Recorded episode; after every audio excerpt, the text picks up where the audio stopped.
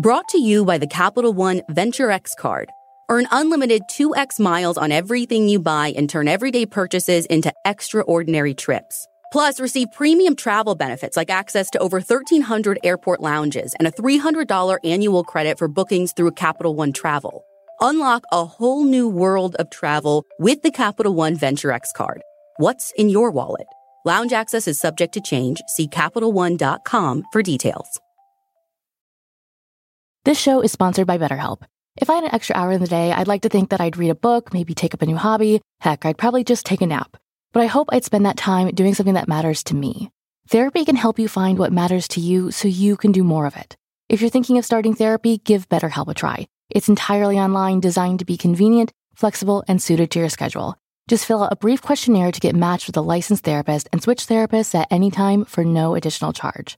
Learn to make time for what makes you happy with BetterHelp.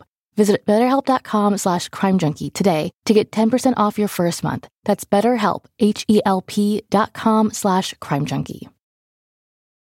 Hi, crime junkies. Are you surprised to see me in your feed today? I'm thinking no. By this point, I'm sure you're starting to take Brit and I off next week to mean you get another precedent episode. And you're right. Now, just a little reminder Precedent was a limited series that was released on Stitcher Premium, and our partners over there agreed to let us release them to you all this year. Today's episode is number seven out of 10. But before we get into it, I wanted to take a minute to acknowledge that this month is Pride Month. This year, AudioChuck is sponsoring Indiana Youth Group, which is an LGBTQ plus community center that is actually local to us right here in Indianapolis. The Indiana Youth Group is dedicated to creating a safe space for young people ages 12 to 24 who self identify as LGBTQ, and for their peer allies.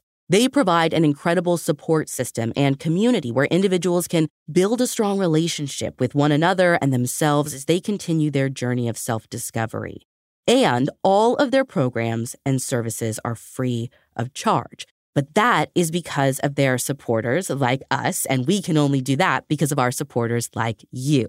So I encourage each of you to go check out Indiana Youth Group's resources and programming and see how you can get involved, whether you're looking for an opportunity to volunteer if you're local, or if you just want to support an organization through donations this month and beyond. You can visit them at indianayouthgroup.org to learn more. You can also visit our show notes to see a full list of other amazing organizations that we have sponsored over the years, all just as deserving of your attention and support. Again, not only this month, but all year round. Every person deserves to be fully and proudly themselves and feel safe and celebrated for it. So happy Pride, my friends. Now, the last time I gave you a precedent episode, I told you about Adam Walsh and the Code Adam, which was a predecessor to the Amber Alert, something that we all know pretty well by now. You know it because you've probably been in this exact scenario at some point. You're in a crowded space when you hear a cell phone buzz. At first, maybe you think it's a text or an email, but soon other phones around you also start to buzz. And then comes that sound, the unmistakable shock you out of your stupor sound that blares from your phone and all of the phones around you to tell everyone that a child has gone missing. But before there was an Amber Alert, there was Amber Hagerman. This is her story.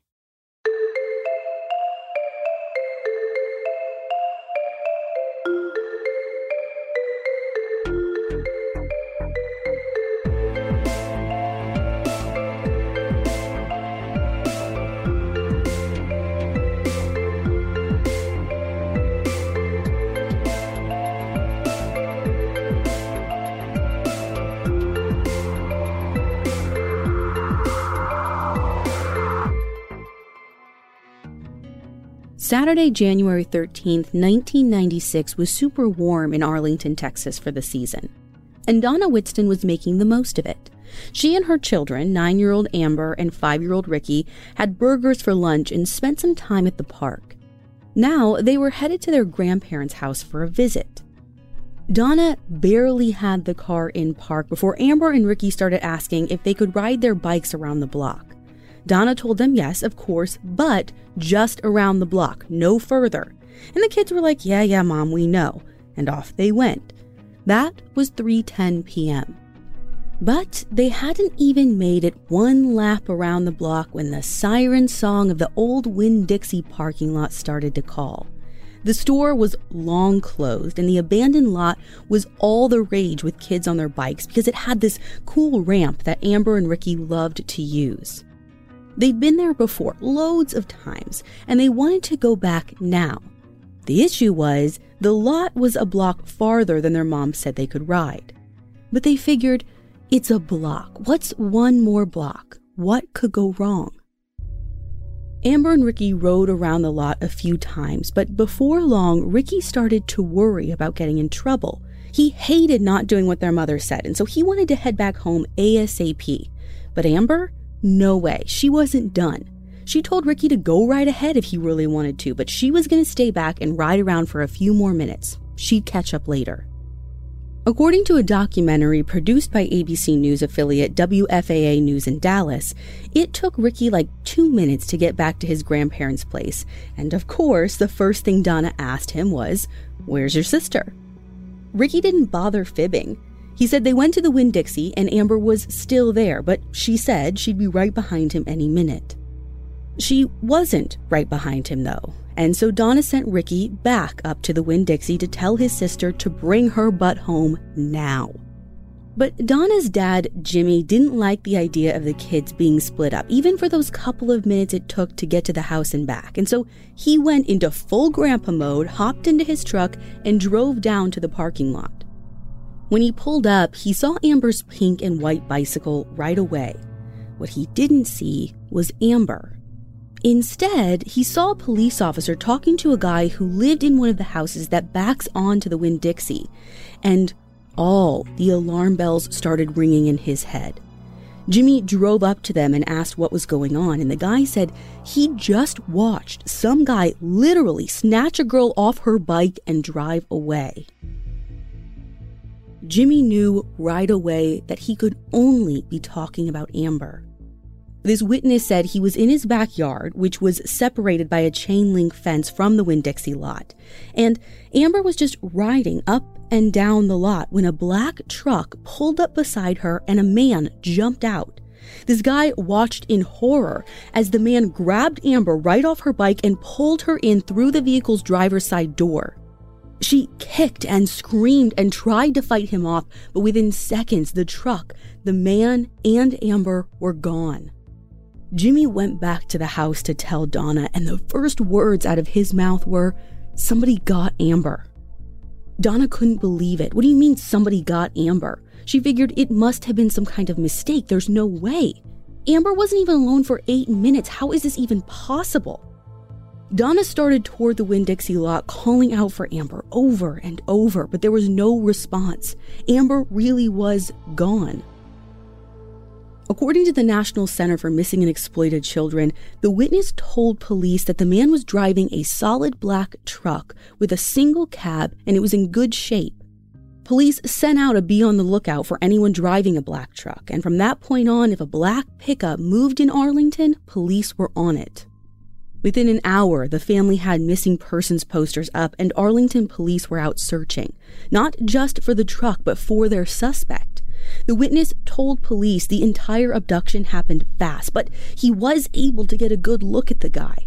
He described the man as white or Hispanic, in his late 20s or 30s, under six feet tall, with a medium build and dark hair. Now, I mentioned that the Winn Dixie was abandoned, but the neighborhood around it certainly wasn't. There was a laundromat next door, some popular stores nearby, homes, traffic. I mean, this was actually a busy spot.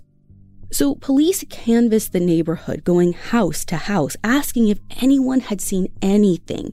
They hoped someone in that busy laundromat had seen something, but by the time they got there, everyone had left and there was no way to track them down. Now, it wasn't just police who were searching for Amber. The community came out to help as well.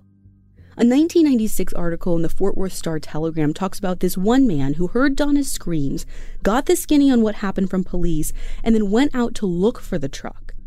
Neighbors also joined police in the ground search, combing streets and creeks and bushes.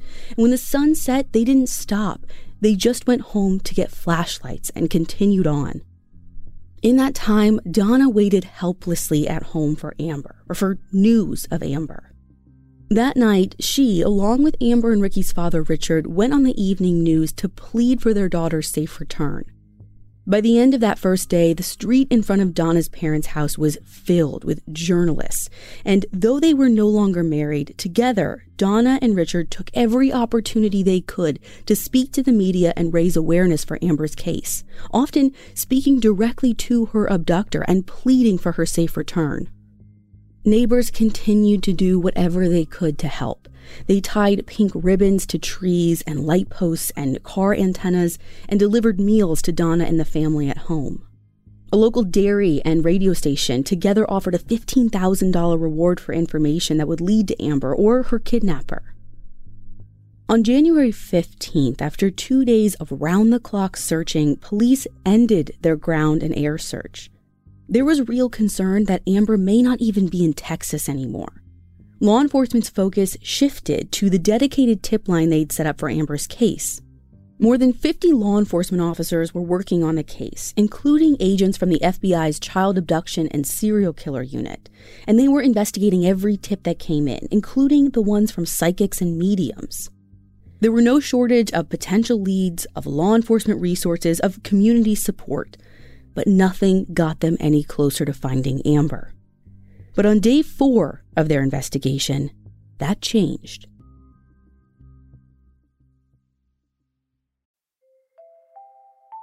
Tired of all the boring activewear out there? Check out Vuori clothing. Vuori's versatile and comfy products are designed to look great in and outside the gym, whether you're running, training, or even just weekend lounging.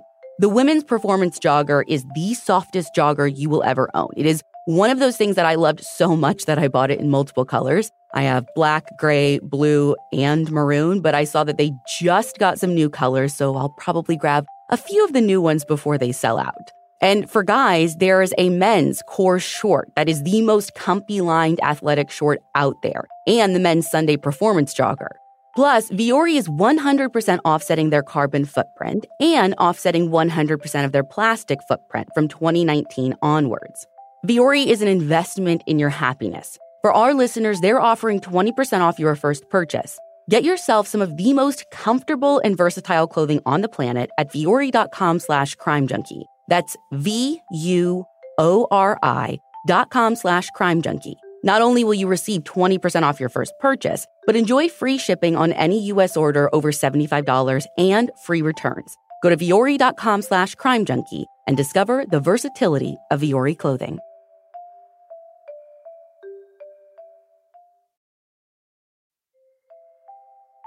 It's such a nice perk to have the flexibility to work in all sorts of places. But working on the go seamlessly requires a strong network, which is why you should check out T Mobile. They're America's largest and fastest 5G network. Plus, they also cover more highway miles with 5G than anyone else. And that's been great for me, especially because these last few months, I've been doing a lot of on the ground reporting with our team from northern Wisconsin to Utah to the middle of nowhere, Indiana. I'm able to stream, make calls, or get those case altering DMs from sources, which that's my favorite part. With T-Mobile, you'll be covered in more places with the 5G speed you need for your life on the go. Find out more at T-Mobile.com slash network today. Coverage not available in some areas. Fastest based on median overall combined 5G speeds, according to analysis by Ookla of Speed Test Intelligence Data Q3 2023. See 5G device coverage and access details at tmobile.com.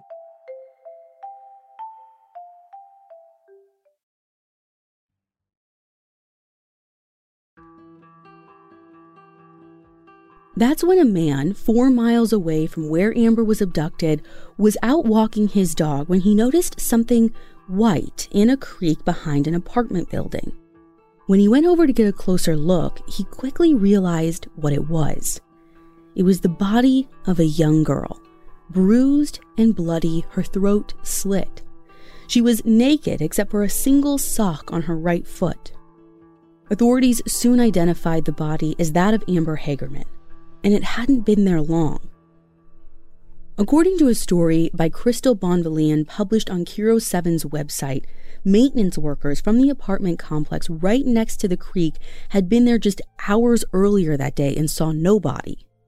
The water levels were much higher than normal on that day because of a huge rainstorm that hit the area the night before, and police thought her body had washed to this spot from wherever it had been originally dumped. Unfortunately, the rain also washed away important physical evidence from the body and from the creek. Her body was sent for autopsy, and the results painted a disturbing picture of what had happened to Amber. The horror was, and still is, unimaginable. The results showed that Amber had been dead for two days, which means she'd been held captive for two days before she was killed. And during that time, she'd been beaten and sexually assaulted repeatedly.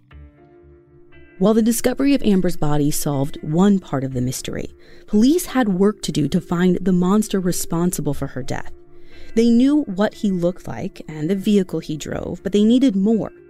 So, FBI analysts helped create a criminal profile of their suspect. According to a piece by Michael East for Front Page Detectives, the man they were looking for likely had connections to Arlington. Either he lived in the area or worked there. He was comfortable in the city, basically. And they thought he probably had a criminal record already, maybe even for crimes against children. They thought he probably lived alone and likely not in an apartment or anywhere too busy. He'd need access to a place where he could keep his captive without any worry that he'd be seen. They believed the attack itself was likely triggered by something stressful in his life, maybe getting fired, getting divorced, that kind of thing. And the attack itself, they knew it wasn't well planned or methodically plotted in advance. This was opportunistic. I mean, this is a guy who happened to be on this street during the short eight minute window that Amber was alone in the parking lot. Eight minutes. The reality of Amber's death rocked the community of Arlington and the surrounding areas. People struggled to come to grips with the news, and in particular, that she had been held for two days and could have been rescued. Diane Simone, a mom from Fort Worth, was one of those people.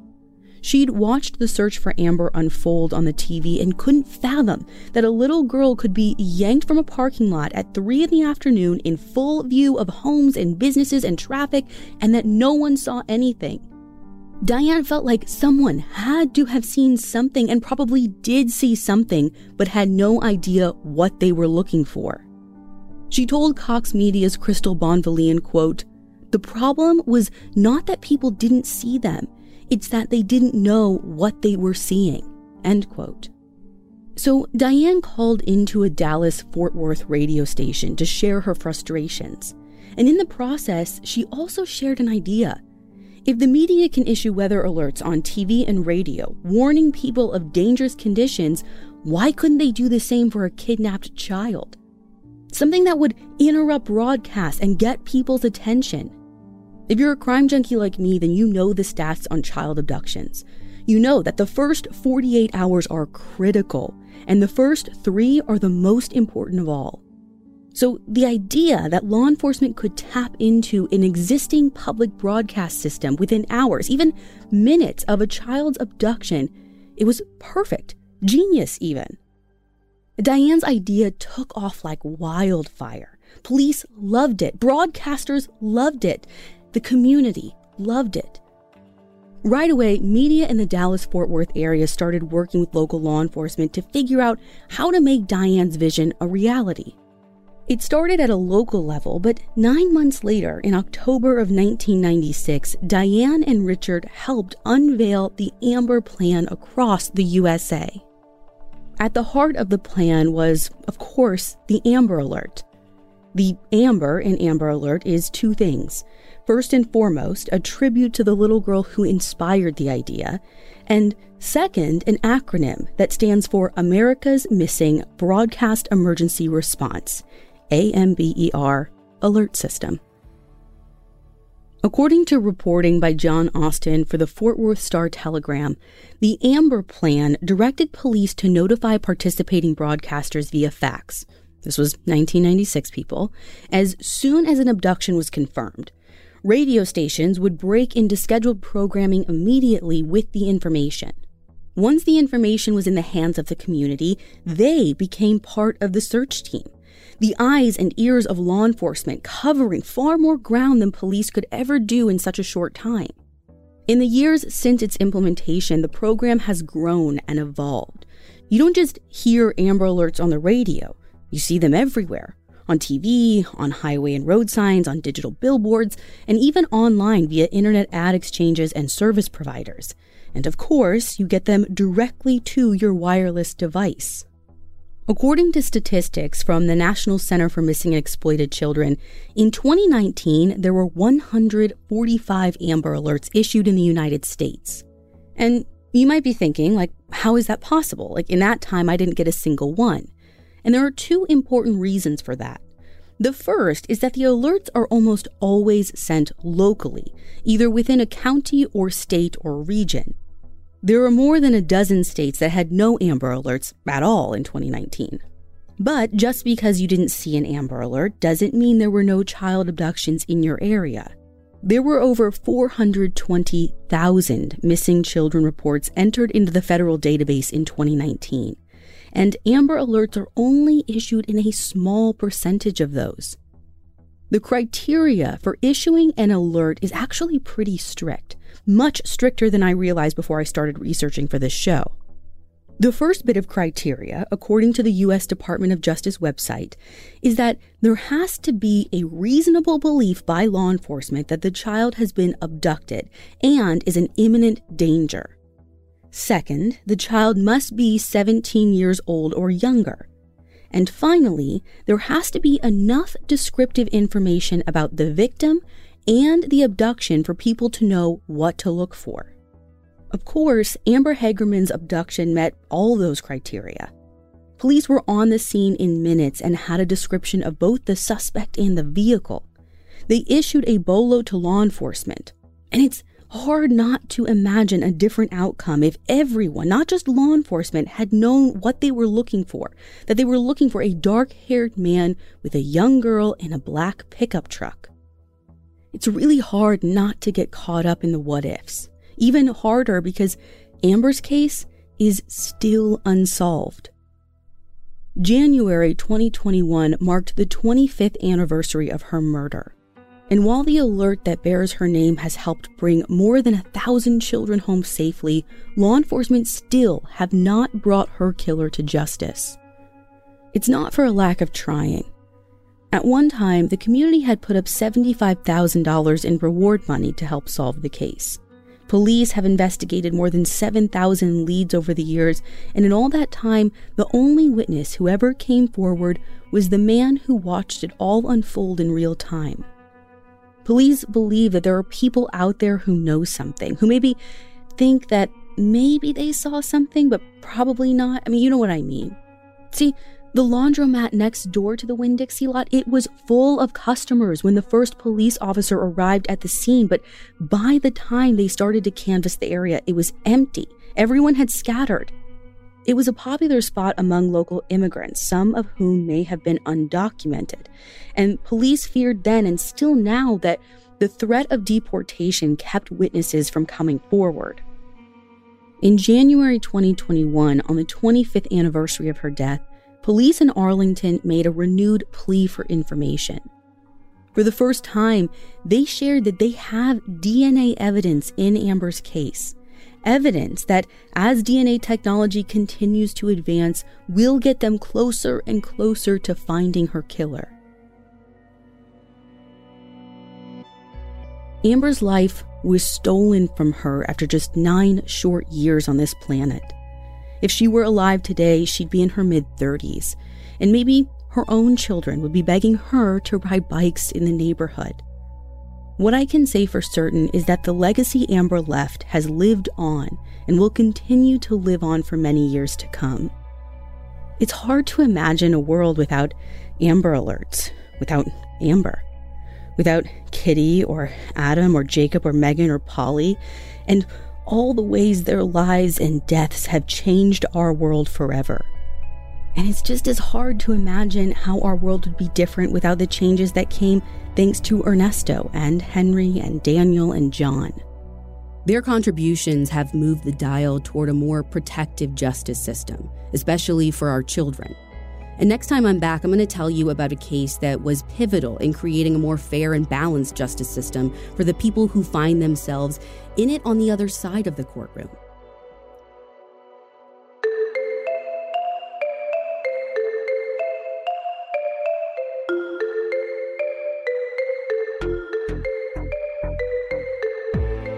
To find all the source material for this episode, you can go to our website, crimejunkiepodcast.com. Be sure to follow us on Instagram at Crime Junkie Podcast, and we'll be back on Monday with a regularly scheduled episode.